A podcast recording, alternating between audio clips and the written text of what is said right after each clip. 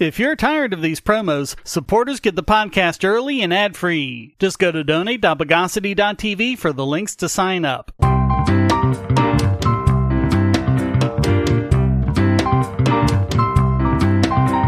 Welcome to the Bogosity Podcast for the week of August 15, 2021, the podcast that invented the flying submarine. This is your host, Shane Killian. Let's immunize the news of the bogus. Heather Weyker is a St. Paul police officer who did a lot of work investigating a sex trafficking ring run by Somali refugees. She gathered evidence, cultivated witnesses, filed police reports, and gave sworn testimony. But all that was actually fairly easy for her since she fabricated that very trafficking ring. The cases resulted in 30 indictments, 9 trials, and no convictions. Now here's the really bad part. 16 year old Somali refugee Hamdi Mohammed and her friends were attacked at knife point by Muna Abdul Kadir.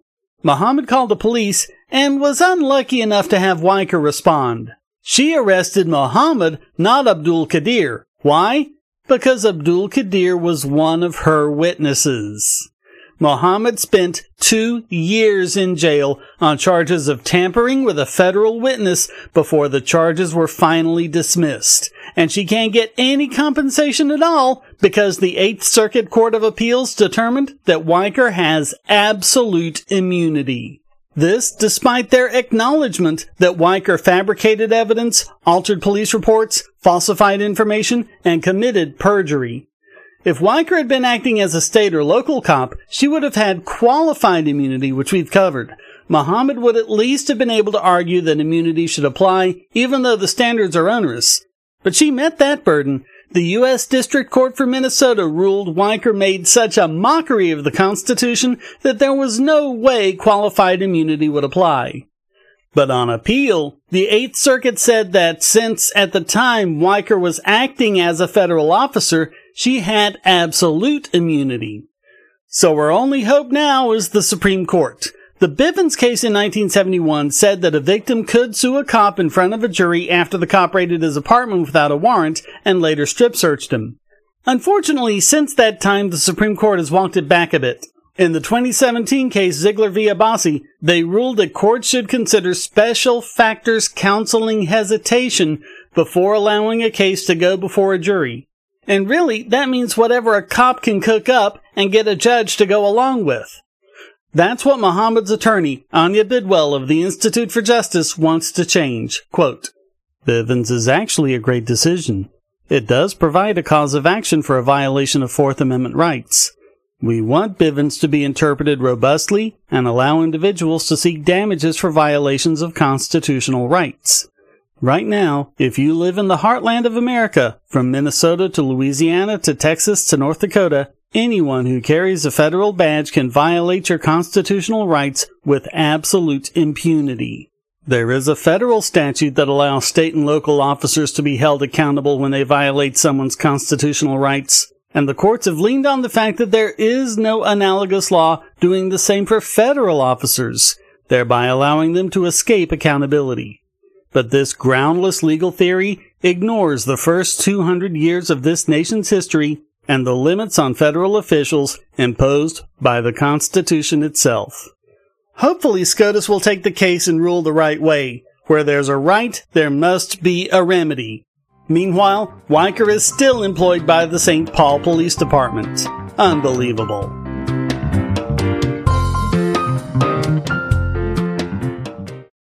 If you're looking for a way to support this channel, but you don't have any spare cash and you can't stand ads, you can do so by generating your own cryptocurrency. Use the links at the bottom of the description to follow the link to odysee.com to listen to the podcast and see all of my YouTube videos as well. Just watching videos will produce cryptocurrency for the creator and yourself. And since Odysee is always monetized and never censored, you'll have no problem seeing all the videos from your favorite creators. You can also use the library credits you created Odysee to tip creators and even purchase paid content.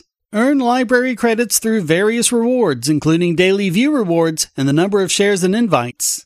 And you can interact with creators in all sorts of ways, including like and dislike, comment, boost a post by supporting it, repost it, and share to other sites, all while earning crypto for the creator. Easily monetize yourself and your favorite creators using cryptocurrency without advertising. Use the link below to visit this channel on Odysee.com and see many of your other favorites there as well.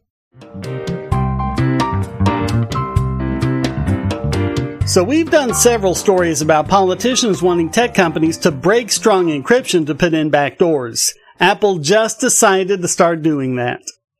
In the name of scanning for CSAM material, they will be scanning all iCloud photos and iMessage images for illicit material. And the only way they can do that is with an encryption backdoor. As the EFF put it, quote, Child exploitation is a serious problem and Apple isn't the first tech company to bend its privacy protective stance in an attempt to combat it. But that choice will come at a high price for overall user privacy. Apple can explain at length how its technical implementation will preserve privacy and security in its proposed backdoor, but at the end of the day, even a thoroughly documented, carefully thought out, and narrowly scoped backdoor is still a backdoor. They're trying to say that it's still end-to-end encrypted because the scanning is done client-side. On their website, they posted, quote, this doesn't change the privacy assurances of messages, and Apple never gains access to communications as a result of this feature. Any user of messages, including those with communication safety enabled, retains control over what is sent and to whom.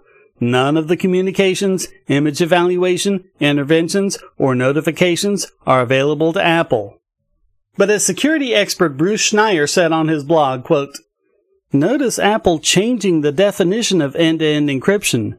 No longer is the message a private communication between sender and receiver. A third party is alerted if the message meets a certain criteria. This is a security disaster. Security expert Matthew Green tweeted, Yesterday, we were gradually headed towards a future where less and less of our information had to be under the control and review of anyone but ourselves. For the first time since the 1990s, we were taking our privacy back. Today, we're on a different path. Edward Snowden tweeted, No matter how well intentioned, Apple is rolling out mass surveillance to the entire world with this. Make no mistake, if they can scan for kitty porn today, they can scan for anything tomorrow. They turned a trillion dollars of devices into iNarcs without asking. There are a lot of other great links in Schneier's blog post.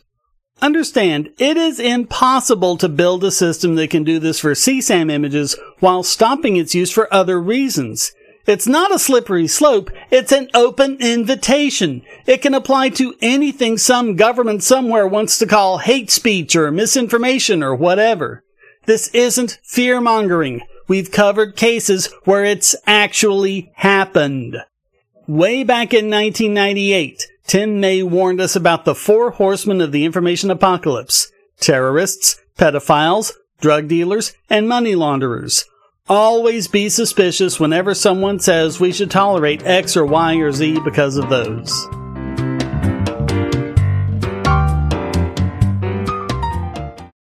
If you're on the Wi-Fi in a coffee shop or hotel, anyone on that network can get your traffic. Do you really trust all of those strangers? For that matter, do you really trust your ISP? A VPN can protect you from prying eyes, disguise your location, and even foil government censors. It's essential in this day and age, so go to vpn.bogosity.tv and you'll be taken to BoxPN. Starting at just $2.99 a month, you can get unlimited high-speed connections to VPN servers all over the world, and they don't log connections, so your privacy is assured. Traveling abroad, just VPN home, and don't worry about what those other governments are doing. Back at home, stop your ISP from traffic shaping and messing with the quality internet access you're paying good money for. You can connect from multiple machines at once, including your smartphone or tablet, and it supports all the secure standards, including OpenVPN and SSTP.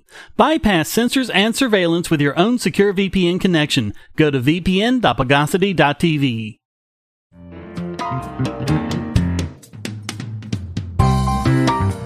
We've seen really stupid things done in the name of anti-piracy, and they just keep getting dumber.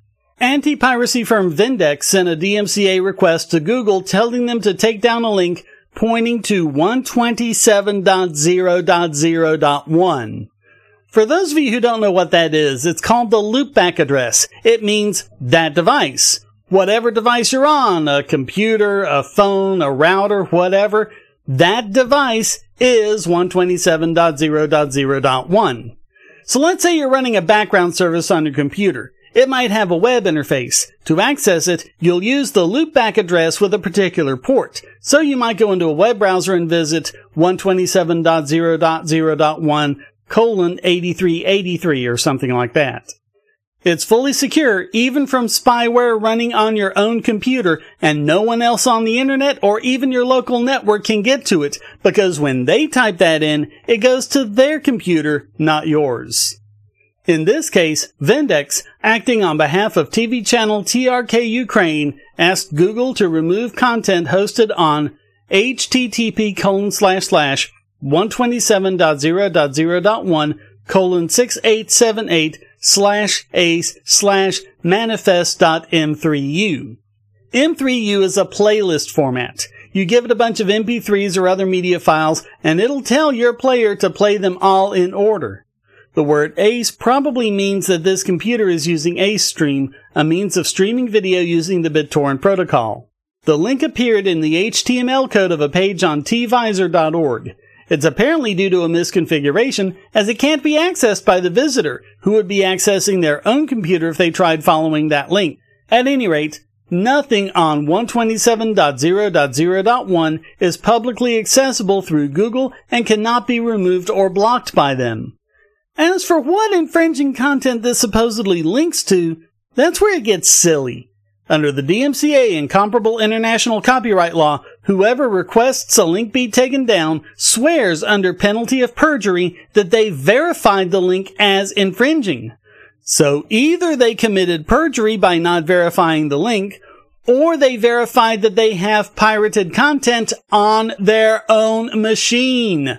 Because that's the only way they could have found infringing content on 127.0.0.1. So basically, they asked Google to remove a file on their own servers that doesn't exist. And a lot of the files, even ones on actual public servers, were in this M3U format, which means they're playlists.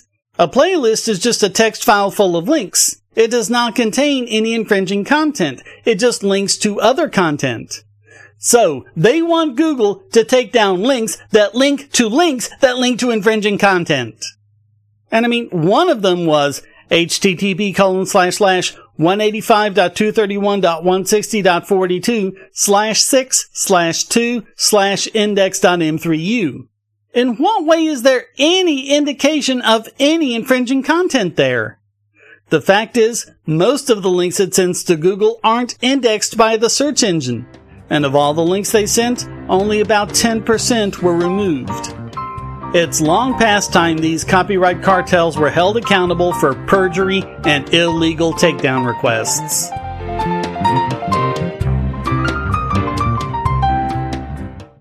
Do you have children, or nieces or nephews? Are you homeschooling, or just want to counter some of the socialist indoctrination most children get in school? If so, go to bogosity.tv slash Tuttle Twins, and you'll be taken to a website where you can get some great books for elementary age children. The Tuttle Twins books are books about liberty and free market economics that include children's versions of Bastiat's The Law, Leonard Read's I Pencil, and Hayek's The Road to Serfdom, as well as books about the Federal Reserve and how regulations protect business cronies. They'll learn about the harm caused by eminent domain, or regulations passed in the name of safety, and fundamental concepts of liberty. And as you can see from the sample pages on the website, they're all easy to read and nicely illustrated. They're just $9.99 a piece, or get a special discount as well as free bonuses when you purchase all five. You can even buy in bulk to donate to schools and local libraries. So get the Tuttle Twins books at bogosity.tv slash Tuttle Twins.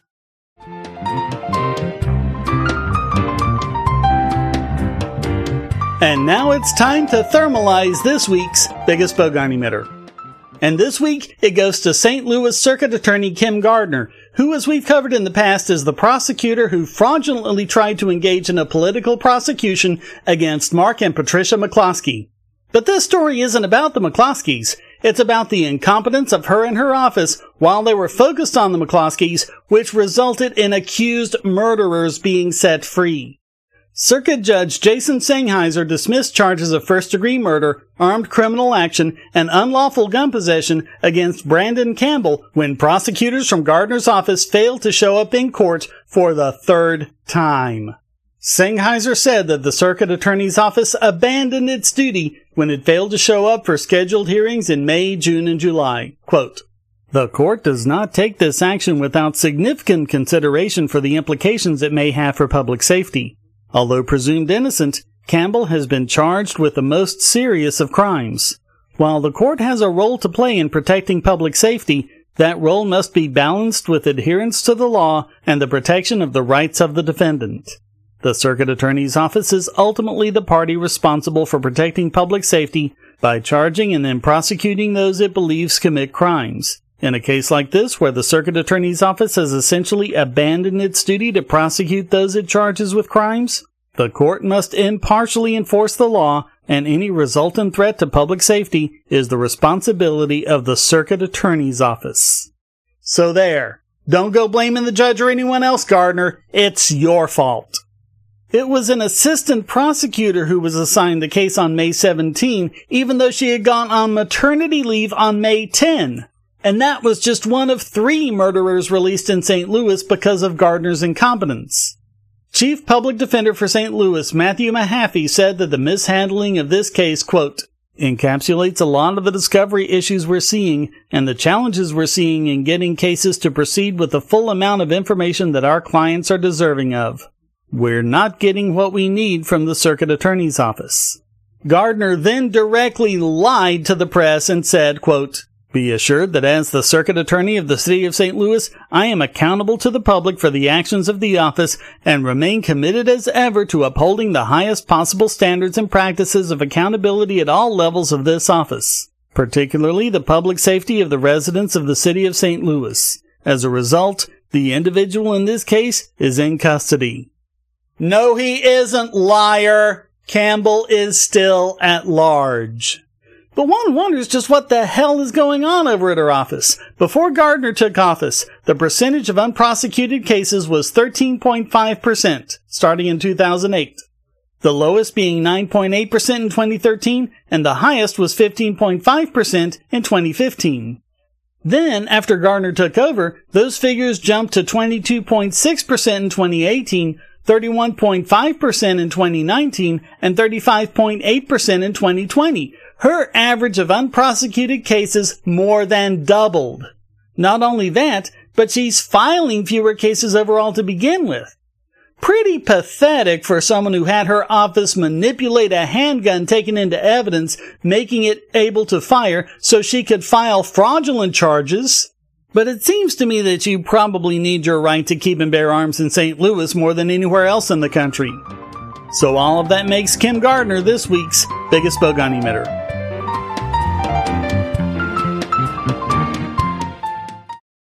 I want to tell you about the eyeglasses I've been wearing for years. As people can see on my videos, I have a very strong prescription, which makes glasses more expensive, especially when I need computer glasses, reading glasses, prescription sunglasses, and most expensively, progressive lenses for general everyday wear.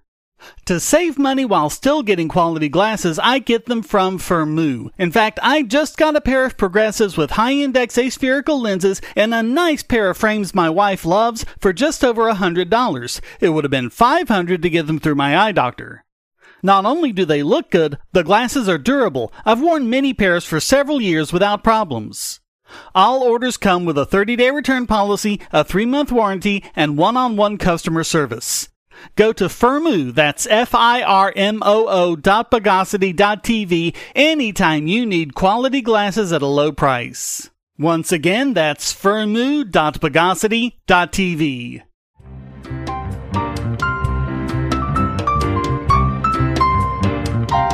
And now let's proletarianize this week's Idiot Extraordinaire! And this week it goes to the Wisconsin Black Student Union, who decided to strike a blow for justice in response to the deaths of George Floyd and Breonna Taylor. What did they do? Did they work to end qualified immunity and civil asset forfeiture? Did they fight for body cameras and an end to police unions? Did they work to end the war on drugs and other blatantly racist policies? No. They moved a rock. Chamberlin Rock is a 12 foot long boulder weighing some 70 tons, which was named after Thomas Chrowder Chamberlin, who was president of the University of Wisconsin Madison from 1887 to 1892. So was he a terrible guy? Some kind of awful racist? Well, I don't know. I've never heard of him, but they're not alleging that. No, they concluded that the rock was racist because a journalist used the N word to describe it in an article in the Wisconsin State Journal in 1925. The term was apparently used in the 1920s to refer to any large dark rock, but this is the only case that university historians have found of it being used to refer to this rock. So now it's been moved elsewhere to university owned land near Lake Kegonsa. Apparently it's no longer referred to as Chamberlin Rock, and instead Chamberlin will get a plaque at the place where the rock once was. What this was supposed to actually achieve is anybody's guess. The rock was a glacial deposit from the Precambrian. It was deposited right there in Madison for some two billion years. It predates animals with skeletons. And now, some snowflakes thought it was racist and whined enough to have it removed.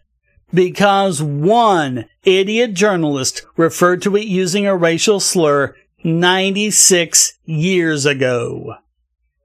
Apparently, this was a compromise. What they'd actually wanted was the removal of a statue of Abraham Lincoln on the grounds that he owned slaves. Abraham Lincoln never owned any slaves.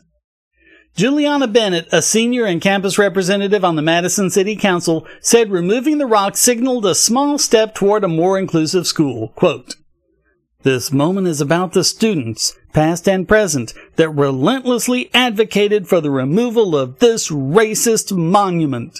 Now is a moment for all us BIPOC students to breathe a sigh of relief, to be proud of our endurance, and to begin healing. Are we absolutely sure that Bennett isn't trolling? So all of that makes the Wisconsin Black Student Union this week's Idiot Extraordinaire!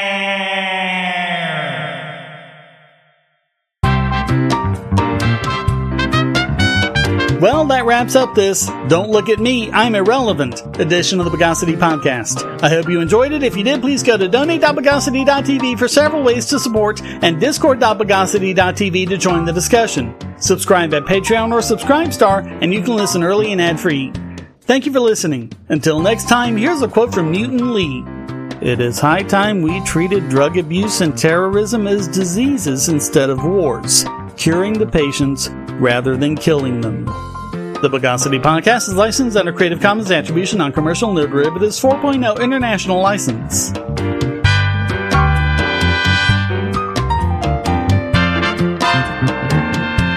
Bogosity.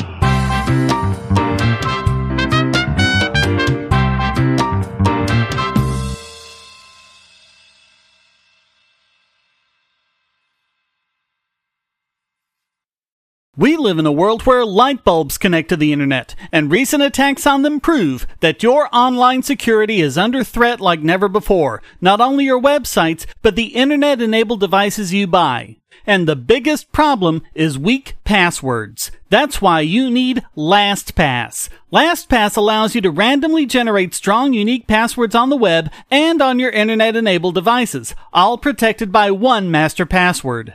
LastPass sets up in minutes and gives you secure automatic logins throughout the web, synchronizing across all your browsers, all your computers, and even your mobile devices, at home, at work, or on the road. It even securely stores sensitive form data, including credit card numbers, backup sensitive documents, software licenses, Wi-Fi logins, and more.